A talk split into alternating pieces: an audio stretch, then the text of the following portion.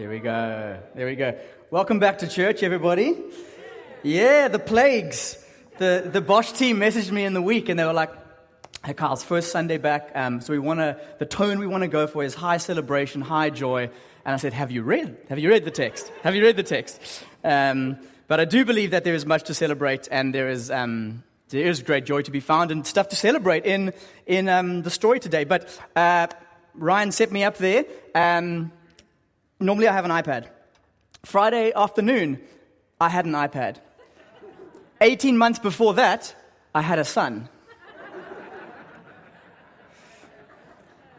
Friday afternoon, we tried to do some nice things for our child. We got one of those plastic shells, put some water on our little balcony, went inside quickly, came back. Realized my, bapt- my, my son's um, theological convictions on baptism, full immersion, and, and there goes my iPad. And I, I did everything. I've done the rice, I've done hair dryers, um, nothing's happening. Um, Andre from Wynberg um, has quite a history of praying for technology, so, and I'm going to see him on Wednesday. So I said to Mitch before I left, I'm going to try one last thing, which is see if Andre, the bishop from Wynberg, can pray it back to life. Otherwise, uh, otherwise uh, we'll, uh, we'll, there's an offering. We'll take up an offering. Um, the Sea Point, I'll put the Sea Point giving codes up, and then we can go for it. But uh, yeah, my name's Kyle. Um, I'm married to Michelle. We're both involved uh, in Sea Point. We were actually we were part of Bosch PM for uh, whatever it was, 13 years or so before we moved to the city earlier, uh, two or three years ago.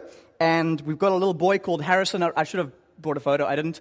Um, but we actually live on the, the property of the Sea Point Congregational Church, which is where we meet. Um, so I don't know if this will ring true, but I call myself the Kennedy Kaponda of, of Sea Point because I live on the, on the base and it's a, it's a beautiful thing. And Kennedy, I have something in common there, which is great.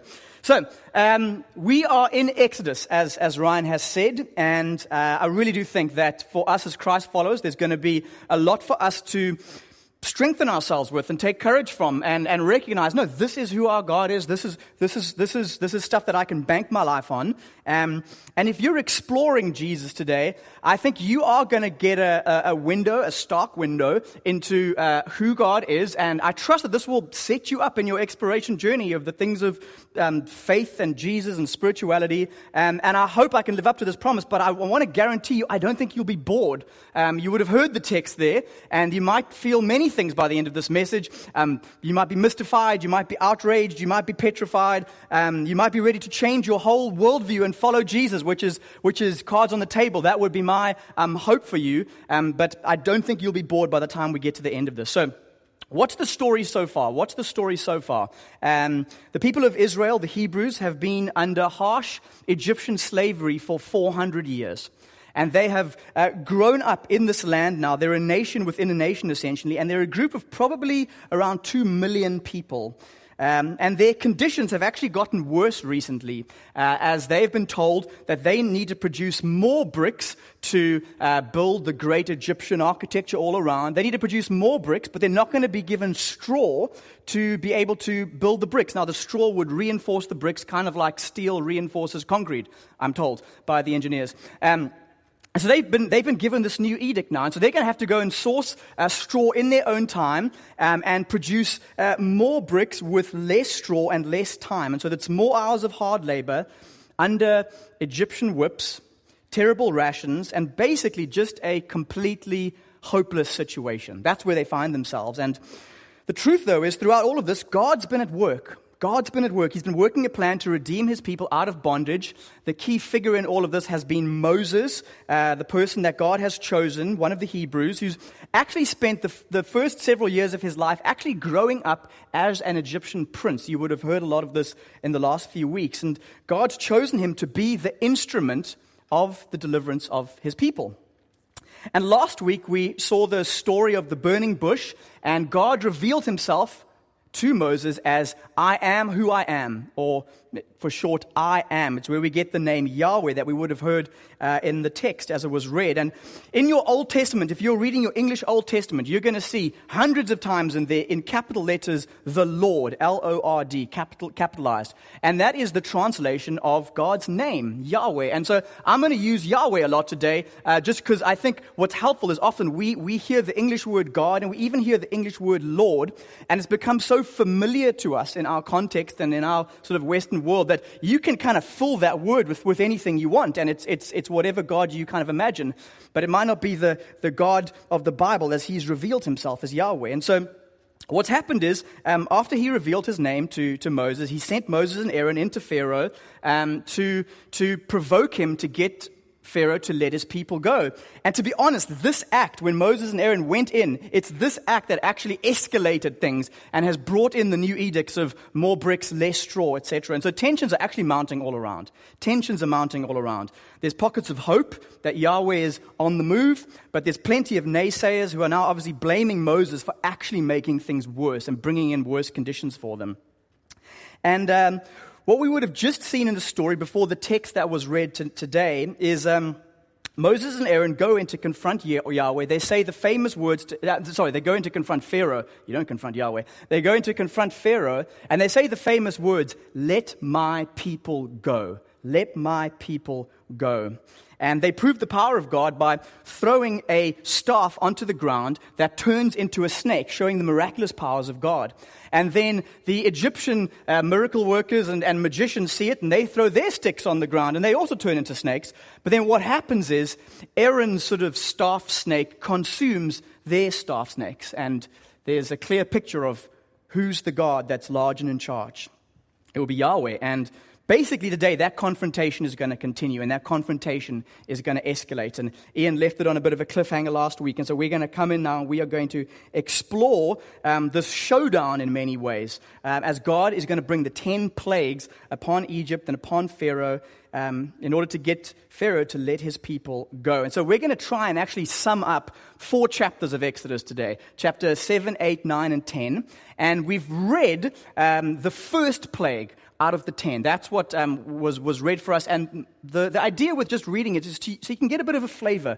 You can get a sense. We're not going to be able to read all 10, but we're going to get a sense of, of what this must have looked like, what this must have felt like, what you must have experienced if you were a very real um, Israelite or Egyptian on the ground 3,000 years ago. And so we're going to now look high level at the first nine plagues. We're going to leave the tenth plague, the Passover, for next week. We're going to look high level at the nine plagues, and we're going to kind of explore them through uh, four themes or four titles, which is the following the knowledge of Yahweh, the judgment of Yahweh, the mercy of Yahweh, and the servant of Yahweh. So that's, that's where we're going. That's our little roadmap. And so let's just jump in together with the first one the knowledge of Yahweh. The knowledge of Yahweh. I want to put to you that one of God's chief purposes um, in all that he does is to make himself known, is to make himself known. And I want to say that's a good thing. If, if you are the most awe inspiring, powerful being in the world, then creating people and creating spiritual beings to experience you and enjoy you um, is a brilliant, fantastic, loving act. That, that, I would put that before you. And today, by the time we get to the end of our story, after all the plagues have come upon uh, Egypt, no one is going to be left unaware of who the greatest, most powerful, most glorious being is.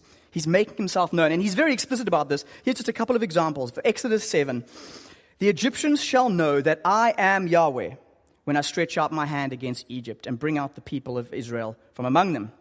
Later on, thus says Yahweh, by this you shall know that I am Yahweh Behold, with the staff that's in my hand, I'll strike the water that's in the Nile, and it shall turn to blood. There should be some slides coming up somewhere. Sorry. Um, Exodus 9. For this I will send all my plagues on you yourself, and on your servants, and on your people, so that you may know that there is none like me in all the earth. None like me in all the earth. Yahweh is making himself known. And this is behind all his acts, from the beginning of creation to uh, the return of Jesus and the, the inauguration of the new creation. This is what he's doing. This is what he's about. He's made himself known through acts of creation, through his acts of judgment, through his acts of mercy, through the words of the prophets, through the words of the apostles, through the coming of Jesus Christ, Jesus of Nazareth in flesh, and through all the written words of Scripture. God is making himself known. He has revealed himself. And uh, what does this mean? It means that, as I said earlier, he's not a generic God. He's not a God that you can just make up. And if, if you want to do that, that's fine, but, but that be on your own head. That be on your own head. Because the bottom line is, whatever culture says or thinks, or even what you and I might feel about God, at the end of the day actually counts for nothing, if I, if I can just be, be frank. Because either you're probably just creating a God in your own image, it's some sort of figment of your imagination that you are worshiping, or, to be honest, what I think is scarier, perhaps you are actually worshiping a very real spiritual being, just a different one just a different one. And we'll touch on that a bit later, but I think that's the more scary of the two options. So God is making himself known, and God has made himself known. And so we want to be people who listen and take him at his word. That's the first thing. The knowledge of Yahweh is being revealed in these plagues. But secondly, is the judgment of Yahweh. The judgment of Yahweh. So these plagues they, they come, the first nine at least, come in three cycles of three. Three cycles of three. So let me just, let me just quickly read them. Cycle number one, we've got the Nile turned to blood, which is what we've already read. We've got the frogs, and we've got the gnats that are going to come out of the ground and terrorize the land. So that's cycle one. Cycle two, flies are going to spread all over the land of Egypt. The Egyptian cattle are going to die, and then boils are going to break out on the bodies of the Egyptians. And then cycle three, there's going to be hail that comes from the heavens. There's going to be a plague of locusts that terrorizes the crops. And then lastly, darkness is going to be found for seven days over the whole land of Egypt. So those are the, those are the nine plagues. And um, there's a couple of questions we've got to ask here in these judgments is what is God showing of himself in these plagues. If he is making himself known, if that's what he's doing through these judgments, what do we learn about him? What is he trying to communicate? And the first is this. I mean, there's probably a whole bunch. Let me just throw out three. The first is this, is that he is sovereign over all other gods. He is sovereign over all other gods. He is displaying that he is the God of gods, the true God, the Lord of lords. Not the Egyptian gods, not Pharaoh himself, who would have been considered a god in many ways. And what's happening here is each uh, individual plague is attacking a specific Egyptian deity. And so just look at the first one, seeing as we've read that. Um, why turn the Nile into blood? Maybe you've asked that question before. Why turn the Nile into blood? What's, what's happening there? Well, the Nile Delta uh, was and still is in many ways the, the, the, economic heart of, of that area. It's a lot of desert land around there. And so the Nile um, allows the crops to grow and feeds the, the, the livestock. And the Egyptians worshipped uh, the, the deity called Hapi or Happy. I don't know which, um, and so Happy sounds funny, so I'm going to go with that. They worshipped Happy, who was the Nile god, and they would have had statues of him, they would have uh, done a whole bunch of tributes towards him. And by turning the Nile into blood, in many ways, Happy is bleeding out in front of the people who worship him. God is attacking their God uh, literally by wrecking the power that that God has over the people. They think, they think that Happy is the one who can provide for them, who can keep their empire going, and so God cuts him right at his very heart.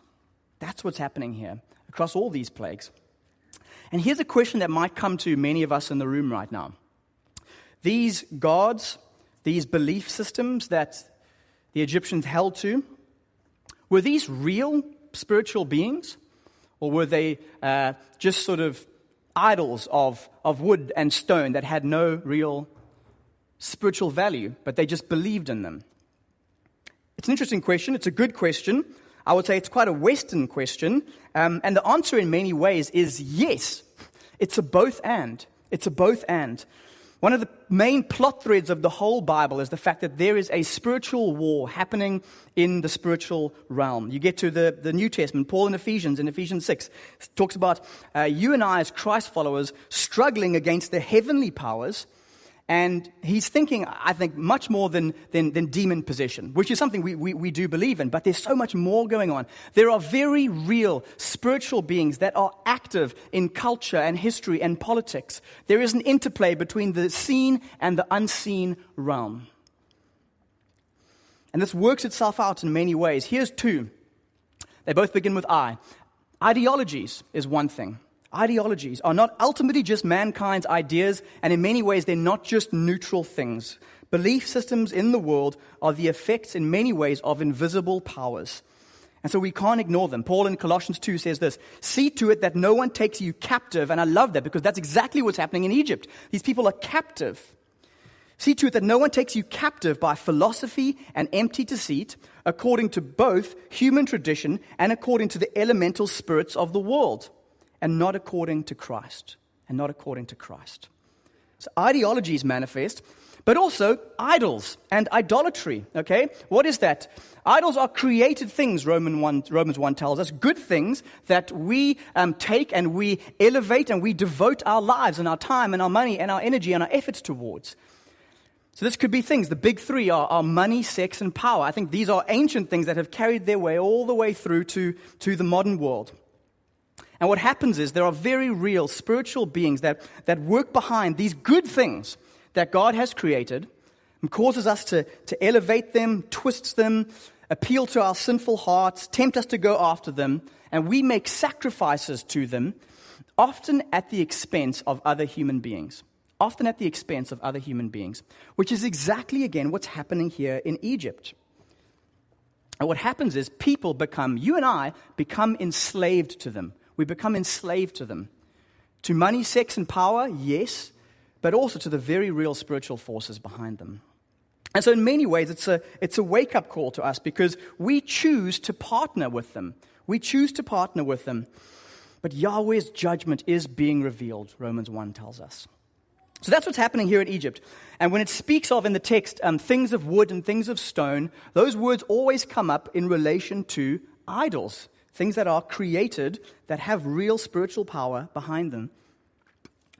And so Yahweh here, he is smashing the idols of Egypt, but he is also wrecking the very real spiritual powers that are behind them. He's saying, I am the creator God, you are not ultimate, and I am the most powerful being, you are not. And this means he's the God of gods, and he shouldn't be dismissed lightly or disobeyed. That's the bottom line. And God, I think, is so good that even today in our lives, He will come and He'll do the same thing to us. He will pummel the gods in our lives to show that we have um, been enslaved to them, that we actually worship other things, that they have our attention, and that they are actually weak, and He is actually powerful, and He alone is the creator and provider. So that's the first thing I think he's revealing here in his judgment. He is sovereign over all other gods. The second is this, though, is that he is righteous. He's righteous. I don't know, um, but maybe there's a bunch of you in this room right now who are hearing the first plague. You've heard it in stark detail, and you're thinking, sheesh, this sounds very excessive. This sounds very extreme. This sounds hectic. This is harsh. Um, if, if God is making himself known and this is a display of a great God, you might be struggling with that right now, saying, is this really greatness? Is this really greatness, these, these harsh acts? Um, and I want to say to you, uh, if, if this is you, maybe there's a bunch of things at play. One of them I would possibly say, to help diagnose what you're feeling here, is the fact that you have grown up either in the West or in Western influenced part of the world, where you've grown up in soil based on Judeo Christian values for hundreds of years, and you've appreciated this thing of compassion and this thing of mercy, and it comes from the pages of Scripture. And so that's something that's happening in your heart right now, um, which makes you think, sheesh, where's the, where's the mercy? Where's the compassion? But in that same soil, that same Judeo Christian soil, is also a love for freedom and a smashing of injustice at the same time, which I think should help counter what you might be feeling there. Because what's happening in this text is Egypt is not innocent. That's huge. Egypt is not innocent. Even on simply a human level, they have enslaved another people group for 400 years based on their ethnicity. So I think there would be a lot of resonance today in our world, in this room right now, that that is an evil thing and they are not innocent in this regard. These are just and righteous judgments against Egypt. But on one level up, the actual worship and devotion of these other gods is the real offense. And it's that worship and devotion that's actually manifested in the culture and the belief system that they are a part of. And so God is at work. Evil and wickedness must be dealt with. But the truth for us today, all of us in this world, on this planet, is that God actually says to us actually, wickedness and evil is running down the center of every single human heart. We can look at the Egyptians and judge them, but Yahweh says, You are under the same sentence. You have rebelled against me. You have spat in my face. You have rejected me, and you have devoted your lives to other things or other beings. And so all of us are under the righteous wrath and damnation of God. And, and I want to provoke you to get to this point and agree with one theologian that said, at the end of the day, God's judgments in the end will be so absolutely perfect that even the damned will agree with the rightness of their damnation. It's stark, but I think that is true. And we need to trust that God is righteous. But there's more. One more thing that he's revealing here with his judgments is his patience. Is his patience, okay? His judgments are gracious warnings for Pharaoh and the Egyptians to turn, to turn around, to forsake uh, their previous life and their previous beliefs and their previous treatment of others. And so he repeatedly warns them. His, his wrath and his judgment are mixed and mingled with patience consistently. Every time Moses goes into Pharaoh, and there is a pattern that happens throughout all 10 plagues, Moses goes in and he offers Pharaoh the opportunity to change, the opportunity to repent and turn around. Before every single plague comes a plea Turn, turn from your ways. Let my people go. Come back to me as the God of the world. But the bottom line is, as the plagues go on, Pharaoh is stubborn. And once the final plague hits and judgment finally arrives in its full force,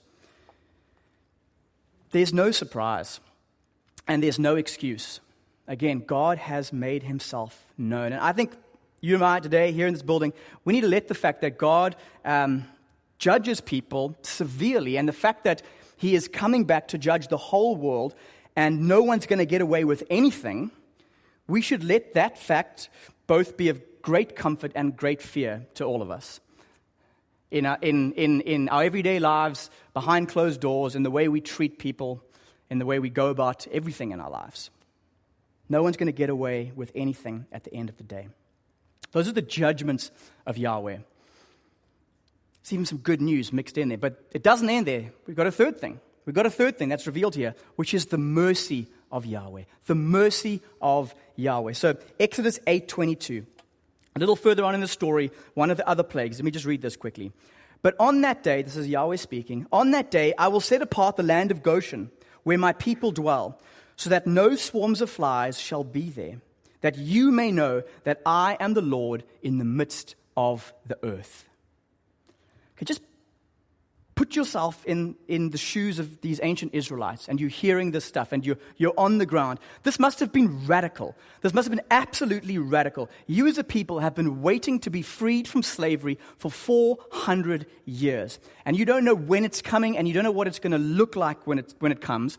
And then all of a sudden, in dramatic fashion, the, the, the, the, powers, the forces of nature are harnessed by the God of the universe in front of your very eyes and yet you're standing in your land, in the land of Goshen, and you can possibly see a plague of flies, almost like a wall around your entire land for 365 degrees, or 360 degrees, 365 years, 360 degrees, all around you. I knew they were close. All around you, you see this wall of flies. I mean, the flies would have probably blotted out the sun, there would have been so many. And yet you can see we are safe in the midst of these judgments. It must have been an incredible thing to, to witness. And the Hebrews would have realized something very important here that all of God's judgments here are not just to make himself known to the Egyptians, but to also make himself known to Israel. They would have seen this is who God is. Look at both his judgment and his mercy for those who call him Lord and God. That is amazing. And the last God out of all these plagues, the last God to fall is, is, is Pharaoh, really. And we're going to discuss that next week when we look at Passover. But one thing I just want, and he stands on behalf of people and represents them to God, and vice versa. And in many ways, when Jesus first came 2,000 years ago, he came as many things. One of the things he came as was a mediator. He came to, to, to work between humanity and God and make a way for reconciliation. And he went to the cross on our behalf. He took on the rightful wrath that is, is ours to bear. And he came as a slain sacrificial lamb. We'll, we'll unpack that a lot more next week. And he rose again from death. He's now shouting a warning to every single human being, saying, Turn from your sin, turn from your ways, turn from worshiping other gods, other religions, turn from, from worshiping created things, turn to me. Turn to me. I've made a way to protect you from the wrath which is coming at the expense of my own blood. I died to make a way for you, something Moses never did. And when he, Jesus died on the cross, he didn't just die for human sin, he broke the back of the very real spiritual powers that we've been chatting about today. He broke their back so that they no longer have a hold on you, no longer need to have a hold on you, and we can have strength against them because he has sentenced them once and for all for that day of wrath when it's coming. God has triumphed in Jesus Christ. But when Jesus comes again, he first came as, as a lamb. He's coming back as a lion in many ways. He is coming back to judge the living and the dead, the Bible tells us. And on that day, it must be said, I reckon the 10 plagues will probably look like child's play. The 10 plagues will probably look like child's play. Just listen to John in the book of Revelation as he paints this picture. When he opened the sixth seal, I looked and behold, there was a great earthquake, and the sun became black as sackcloth, the moon became like blood, and the stars of the sky fell to the earth as the fig tree sheds its winter fruit when shaken by a gale. The sky vanished like a scroll being rolled up, and every mountain and island was removed from its place. Then the kings of the earth and the great ones and the generals and the rich and the powerful and everyone, slaved and free, hid themselves in the caves and among the rocks of the mountains, calling to the mountains and the rocks, Fall on us and hide us from the face of him who is seated on the throne and from the wrath of the Lamb. For the great day of their wrath has come, and who can stand? Who can stand? Yes, this is a warning of judgment. But this is a warning. It's a revelation of Jesus Christ, the one who said, Trust me, turn to me. I don't want this for you. You have chosen to turn away from me. You have partnered with other spiritual beings. You, in your, your sinful nature, have turned and, and made gods out of good things. And the day of judgment is coming, but I have made a way because of my great love, my great mercy for you. And so, just like Jesus said at the opening of the Gospel of Mark, which we've journeyed through for two years, repent, for the kingdom of God is at hand. Turn, turn. I'm a good God. I'm a good God. Turn to me. I've made a way. Friends, God is powerful over all spiritual beings, over sin, Satan, and death. He has broken their back at the cross and has made a way for each and every one of us to come home to Him and be part of His kingdom in a world where there's good news. So the band's going to come back, um, and maybe you can stand with me. I'd love to just close in a moment of prayer.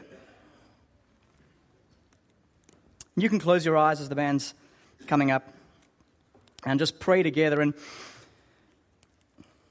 if there's anyone here who came in today, and as I said, I, I don't think you were going to be bored by the end of this message, but you, you came in and you, you've, you've been provoked. You weren't a Christ follower when you walked in here. You've heard a bunch of stuff, and something in your heart is tugging on you, saying, This is true. I know this is true. I know, I know this is a true story. Something is resonating in me. God has done something on my behalf, and I need Jesus. If that is you right now, I want to urge you to respond by trusting Jesus, taking him at his word, saying that his death on the cross was enough for you to defeat the powers of darkness that might have had you in bondage and to forgive you of your sin and bring you back home, to count you among the people of God, to be part of his kingdom forevermore. If that's you, in your heart right now, just respond in prayer and and you are welcome to come and chat to me afterwards or chat to one of the elders and, and process what's just happened in your life. For the rest of us, let's just pray. Father, this is, this is a, a, a, a graphic bunch of scenes, God, but they reveal a powerful, awe inspiring God who set up this world so that people could live under your rule and reign in human flourishing having their souls enlarged by basking in the presence of the greatest being in the world. And we have turned against you. We have rebelled against you. We, were, we have partnered with forces of darkness and we have been led astray by our own sin. But you made a way, Jesus, on the cross. You came and judged the forces of darkness. You broke the back of Satan's sin and death. And at cost to yourself, you have made a way because of your love for us. And so we want to thank you for your justice and for your love. We want to be people who exult in the fact that our God is just. He doesn't wink at sin, He doesn't wink at evil. No one gets away with anything.